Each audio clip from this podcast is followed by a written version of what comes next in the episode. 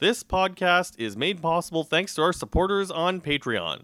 A big thank you goes out to Adnan Isel, owner of iCellars Estate Winery. You can visit them at 615 Concession 5 Road in Niagara on the Lake or check out their website at icellars.ca.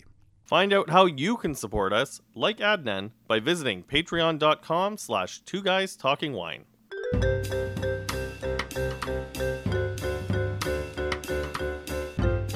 You're listening to Two Guys Talking Wine with Michael Pincus and Andre Proulx. Yeah, let's uh, let's shoot some. Because like nothing has really grinded our gears lately. We've been pretty good. you know what, Andre? I saw the um, I saw the new VQA logo on a, a bottle of wine Okay. recently, Okay, we're bringing this up again. and I really, I really hate it. I hate it more than I thought I was going to hate it. I thought I hated it. Now I've seen it on the wine, and I hate it even more. I hate it. It's a square. The old VQA logo was kind of a semi stop sign. It didn't have all the sides of a stop sign, but at least had some geometrical shape that was different. This is a square. It doesn't stand out on a bottle. If I I didn't even notice it was on the bottle until I started reading the label. And then I went, "Hey, did you see the new VQA logo? It's right here." And you said, "Yeah, I saw it." I go, "This is a piece I'm sorry, I really don't mean to swear this much, but it really looks horrible, and I'm really upset by this, and I don't know what was paid for it by VQA, by the Wine Council, by We've whoever. already done this. We've already done this podcast. I'll be honest. I saw it on the same bottle. We tasted it for our, our two thumbs up initiative, and um, I mean, you'll if you don't know about it, you'll find out about it very soon. But check AndreWineReview.ca, MichaelPincusWineReview.com to check out um, our monthly simplification of wine scores. Yeah, it's not. We're not scoring anything. We're just. Uh, uh, Well, we are. We're scoring it. we but are, but we're we're we're bringing out our in our our, our inner Siskel and Ebert. yes, Although we're both we're both kind of an Ebert because we're chubby. yes, I guess so. I guess so. I guess that's just how it works. Ebert and Ebert. Ebert and Ebert, I guess. So anyway, I just I just saw that bottle and I was not not very happy. On the other hand, since we're just uh, shooting, Hey, uh, I, shooting do, the you, breeze. do, do I not get to give my two cents about the logo? oh, I'm I'm sorry. You can talk about it now. it's not as bad as I thought, but I still don't like it. I hate it. And I don't know if it's going to be, It doesn't stand out. you know, it might just be like that scene from Wayne's World. And hang on, let's see if I can find the quote. It's like a new pair of underwear, you know? At first, it's constrictive, but after a while, it becomes a part of you. So it might just be like a new pair of underwear, you know? And then I'm, I'm not. I don't like that pair. it's not not pair. It'll eventually become a part of you, Michael. I don't. I just. I guess I got to see it on another label. But that was the first time I've seen it, and I was just very. I was appalled at seeing it. Okay, let it go. Let So- it go. Let it go. Let it go. And Frozen Two is coming out, so that's a, that's a nice little segue. The Disney people should should send us some tickets for that. Then we No, I'm good. you know what? I'm one of the only people on the frozen planet. tie-in I, with ice wine. No, I didn't really enjoy the first one. I thought it was an okay movie. I'm a big Disney fan. I like Disney. I just that one just didn't quite do it for me. So I uh, I, I brought along uh, an old bottle, and you you went to this region. You went to the Languedoc, mm-hmm. and uh, I brought along. I, I just thought about it, and I thought, you know what? We don't we don't talk a lot about old wines, as in. I know we do it for the Stump the Chump. Stump the chump, but we just don't sit around and shoot the breeze over an old bottle of wine. And I thought, you know what? This is a Chateau de Céramie, uh, 2002 Corbière. So it's a 17 year old Languedoc wine. You know what? I appreciate that you share the old wines that you bring and that we bring to the podcast. And um, I really appreciate your cellar as well as the philosophy behind your cellar, um, because you do you do some cataloging of wine cellars for people Correct. who have quite a bit of disposable income Yes.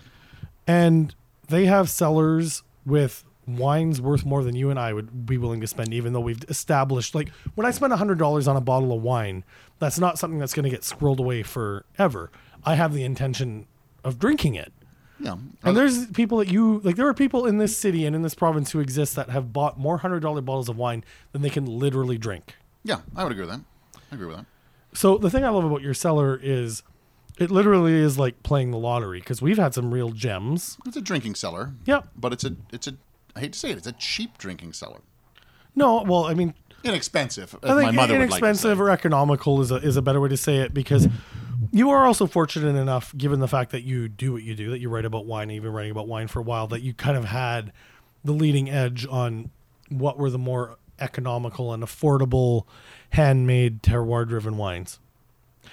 So, all of this being said, I'm not really a fan of old wines.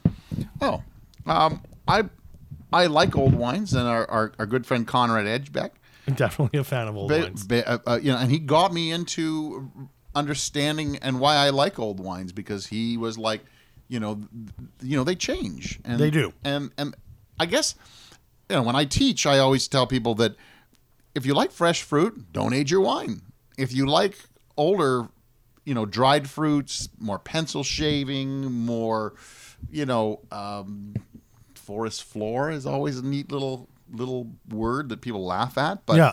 Just if you like that in your wine and you want to watch a wine develop, um, I think it's a lot of fun. And and one of the things I I did uh, when I first started out was I bought a cheap uh, case of wine. Uh, if I'm not mistaken, it was uh, something San Pedro's Gato Negro, and I bought I bought a case of it. Does that not come in uh, bottles now that are cat shaped? No, wait, no, that's uh, That's a it's a Riesling out of um, Oh, it does come in the cat shaped yeah, but it now. isn't cat shaped. But that's that's not that's a so Gato Negro is obviously the black cat, Black cat. from Chile. Yeah. you can get it in the 1.5s now, but uh, but for I, like ten dollars. Yeah, but I, I ended up buying uh, a, a a case because it was like seven eight dollars. So I thought let let me check out and see how wine ages, and that was my experience. And that's and that's interesting because I kept coming back to it because knowing that it's not going to age for forever. That one's Yes. a cheap, but. Every six months, I just opened a bottle and made notes on it, and, and made notes on how it changed. And then over the course of the that six years, I really saw the change of wine, and it got me interested in aging other stuff. And that being said, though, like I've learned, especially with some of the regions I visited in France, like I've been to Bordeaux. You know, you can taste, and even at the vintages tastings, it's really interesting because I, I don't know if a lot of people know how the process works. We go to the LCBO headquarters; they have wines available to taste for media. You taste them out of small ISO glasses, mm. which are they're a little bit bigger than champagne flutes, and they're certainly smaller than what you, would know you would, you would expect someone to drink out of. But I mean, it's it's supposed to give you a good indication of what the wine's going to perform like. they they they're meant to show faults is what they're meant to show But there's a lot of wines that we taste where they've literally opened the bottle, and you and I taste at nine in the morning. Mm-hmm. The bottle was open less than an hour before we got there, and especially when we're talking about things from the Southern Rhone, Chateauneuf du Pape, Mm. and a lot of the Bordeaux that's really young. You taste these wines, and I think even places like um, Cahors, yeah you and uh, Argentina. Mm-hmm. It's just like when you get these wines that have a lot of tannin, those big massive tannins, and you taste those wines young, it really does get in the way of what that wine can and should taste like. You know, it's kind of like basically what you're saying is we should be tasting it two in the afternoon no, I want to be there first. i do too but i mean to get the best out of some of those wines we should be tasting it two in the afternoon after they've been open for five or six hours Yeah, definitely. Well, I mean, we talked, um, geez, in the last podcast that we did about the Domaine de Remizières Saint Joseph, that you're going to age for three, four, or five years before you open. When I opened my bottle, I opened it for a group of people that I had over, but it was by design. Uh, I opened that bottle five hours before the company showed up because I knew it needed the time. I bought two bottles of that wine. The first wine I opened and I drank pretty much the same way we would have tasted it at the LCBO, and I enjoyed it over an evening. But that first glass was so closed off and tight, like a, a young wine. And when we're talking about a wine that's like really, really young, you know, it's like trying to watch a movie, you know, with like a sheet in front of your eyes, like right up against your eyes, where like you're tr- you can kind of see what's happening on the side of the sheet, but there's this like murkiness in the way. You know what I mean? Is that i'm a little nervous that you're wearing sheets around the house please don't do that on the street well? They're not white sheets, so it's not With that bad. No, no, no, no. But coming back to this Yeah, Chateau let's get off this this, this the Syrah is is is actually quite lovely, and it still comes through the LCBO, if not at the LCBO. Um, I, you know, I I guess I don't worry about, you know, you you, you talk about my wine cellar. Yeah. I don't really worry about European wine. in the cellar. Like it's it's stuff I pass. I look I look at. it, I go, you know what? It's European. I'm okay with it. It's old European. I'm good with it. I'm always worried about New World stuff. Argentina, some Chile, California. I don't know how old those cheap bottles age. Do you know what I mean? Totally. like a 10 12 15 dollar bottle of california cab that i had bought you know a $14 bottle of uh, zin uh, i worry about whereas something like this from the Languedoc from corbiere i'm like you know what let's sit i was just wandering through today and i saw you know that looks pretty interesting let's see how a 16 year old corbiere will taste and because we had just done something on the Languedoc i thought let's give it a shot and i think I, I think these wine this wine shows great, and I think it's going to continue to evolve through the evening. Although I think we're already halfway. No, about three quarters. Uh, and, and to me, I taste this. There's nothing wrong with this wine. Like it's very good, and there's no there's no faults in it. Like I, I see, thanks to your cellar tracker, you spent eleven dollars on this bottle, Yep. and I mean it tastes like old wine. Like it's definitely aged. Uh, I'd say maybe not so gracefully, thirteen years. Compared to some of the old Bordeaux I've had a chance Mm-hmm. to taste, like there's certain wi- there's certain wines that are built by design But to, the old to age. but the old Bordeaux that you would have had was not eleven dollars. no, that's very true.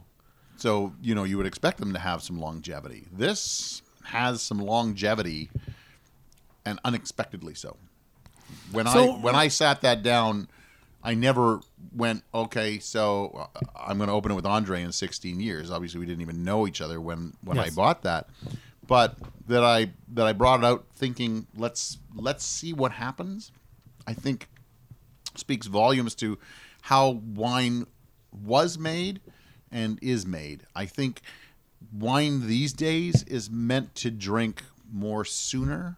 I think More sooner? more You- sooner. You mean just sooner? sooner, more sooner, sooner rather than later? Like what? What is it? Like uh, 20, ninety percent of all bottles are drank within twenty four hours. Well, it's- Ninety it's five just- within within forty eight. I mean, it's the thing about This having wine having was, was built to was built to age, and we didn't even realize it was built to age. You know what? I, I do love that you and I you and I both use the term built, like that a wine is built, that a wine is built with a certain purpose.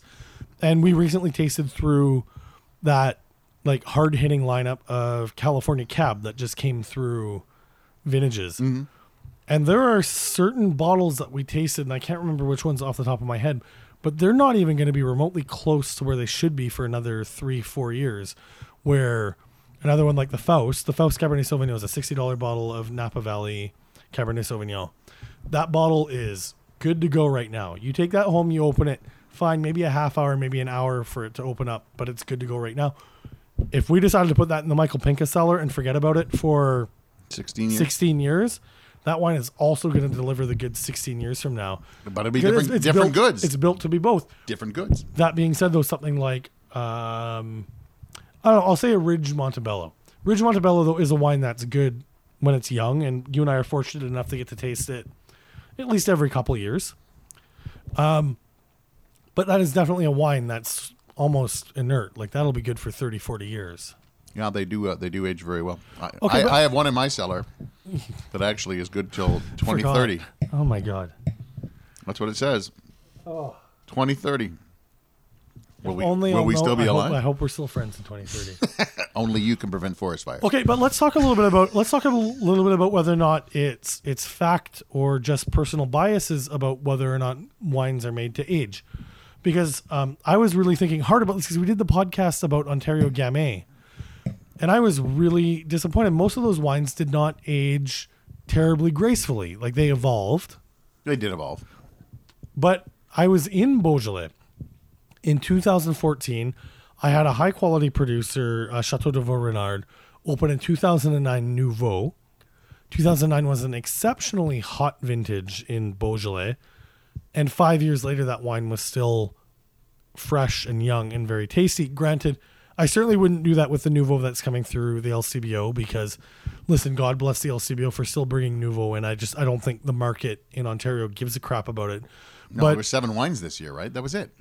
And they're they're I'm sorry, they're I really They were drinkable. There was some. There was some. There was some better than uh, than than there, there was some better, and there was some shit. But there okay, was but better but, shit. but I've had a chance to reflect on that trip that I took to France for the Nouveau release, and and subsequent trips to France to taste Nouveau and other Gamay from Beaujolais, and we are not even remotely getting the good stuff. I mean, there are good bottles of Nouveau that are Hello, being made. Dominique Piron. Totally. I was actually talking to Julien Revillon on uh, on Facebook today. We're, we're recording this podcast on Nouveau Day. And, you know, I, I wish there was a feasibility where the agents could get on board with, you know, even bringing, Jesus, like 30 cases of Nouveau in for the hardcores like you and I who would enjoy it to bring in the good stuff. But, anyways, the, the, the point that I'm making I guess this is a bit of a tangent. Let me just kind of bring it back. You talk about Dominique Piron. I visited Dominique Piron once again on that same trip in 2014. And 1990 Morgon was open for me. That wine was 24 years old and still young and fresh. We're not even talking about showing its age. We're not talking about secondary flavors. We're talking about like that wine was still in its first third of life.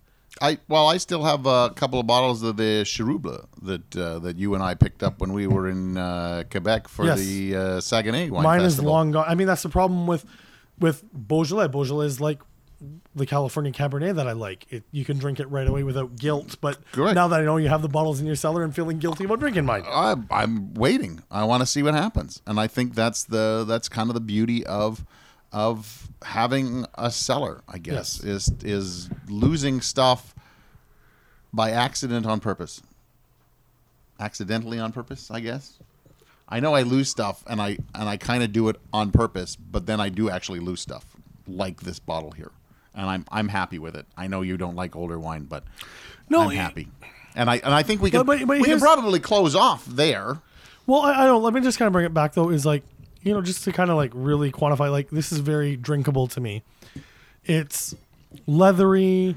It's black licorice. Um, it's coffee. Maybe maybe that's what I don't like about old wi- old wines. Is they tend to lean coffee, and I'm not a coffee drinker. I'm not a coffee drinker either, but I get a little bit of tea leaf. I like tea. Yeah, I Love do, I do like the tea leaf on this as well, but the tannin is soft and Mm-hmm. done. Like this is very, very smooth. But for me, it's just like I, I like that sweet spot. You know, when the tannin starts to fall off, but the fruit's still vibrant because there is no vibrant fruit in this. No, it, there's a little bit of fruit, but it's all dried up and, and stuff like that. But it's and it's it's it's uh, to me, it is no way at its peak. It's definitely coming down the mountain when she comes, but it's not to the point where, as people would say, it's not vinegar. No. and it's it's not something that you know. I know people. You, I know you're supposed to cook with wine that's good. You're not supposed to cook with bad wine, but a lot not of people even not even wine that- that's good. Don't cook with anything you wouldn't drink. drink. But I, I, I guess I would use. I would cook with this still, I would too. I would absolutely. This this would make a great. and, and drink drink something with it. But I think it, it would do some great some great job on some beef. Uh, this would be really nice. I oh, yeah, I'd make gonna- a gravy with this. yeah, it's not going to break anything down. Like I wouldn't marinate with it, but it could definitely be be used as mm. a because there's something there's something about this wine that's just it's hitting it's hitting the sweet spot for me for an older wine. That's and that's what I'm getting at. Yeah, it's, I mean, As he, and, and, as he mumbles his way through, well, the best way I can say is like to me, this isn't terrible, but I wish I could have tasted it five years ago. correct. I didn't. I didn't. We missed it by five years. You, you know, it, it, it's just like I guess before we really wrap up is, is um, like it, it- it's one thing about holding a wine collection as well, and and once again, like you're fortunate because you didn't spend a lot of money. I would hate to take one of the the the Paul Hobbs Chardonnays that I bought or um a Detert Cabernet Franc from the To Kalon vineyard or the To Kalon Cabernet Sauvignon from Napa Valley. You know, I just kind of double down on the same region. Or my uh, Chateau La Confession that I buy We'll buy that through, every year. through classics. I would hate if When are we opening that? well, maybe we'll open one tonight. Hey, that's what I like to hear. But I, I, I, I would hate to have drank a bottle like that at the age that this wine is. You know, like I've spent a lot of money on that. I want to enjoy it because even though you say that you like old wine, you've admitted on, on this podcast that this wine is past its peak. Sure it is. I would hate to spend 60, 70, 80, 90 dollars Yes. and drink something Hundred past its percent on that one. I am And- hundred percent with you on that one. I would not have open- held a sixty dollar a sixty dollar bottle of wine that long. If you open Unless a I knew bottle for of sure. wine young, you can force it into submission with a decanter and with some patience. like he does with his dog. Okay, I like that you went with dog and not anything dirtier. But you, you have to you have to hand that to me that a, a bottle of wine that's too young, you can you can do something with it. Yeah. You can I- force it to open up. You can force it to that. A wine that's past its prime, there's no getting that back. No, it's not like I could add, you know, sugar or something to this, and or add fruit, or let's throw some sparkling wine in there and make a kirsch. Yeah, so- He's thinking about it thinking now. about it. All right, let's cap let's cap it there before we get in some real trouble on yeah, many I'm gonna levels. I'm gonna go. I think you're right. The time is, is nigh to open up. Uh, hang on, and so talk amongst yourself before we wrap up. Let's see what vintage. we Oh my goodness! I think Andre is actually going to open a bottle of Chateau Confession. I am shocked, and uh, oh, he's got something in his hand. All right, we're on to uh, 2011, and for those of you, since most of you listening to this are fans of the Ontario wine industry, this winery is owned by John Howard of Megalomaniac. So, if you get a chance to visit France, super cool winery. The winemaker Jean Philippe Janoueix, super nice guy. So here's what we're gonna do. We're gonna leave you with a cliffhanger. We are gonna open this 2011 Chateau Confession on the nep- next podcast. What? Yep, that's what we're doing. Good night. Thanks for listening. Please subscribe to Two Guys Talking Wine on iTunes.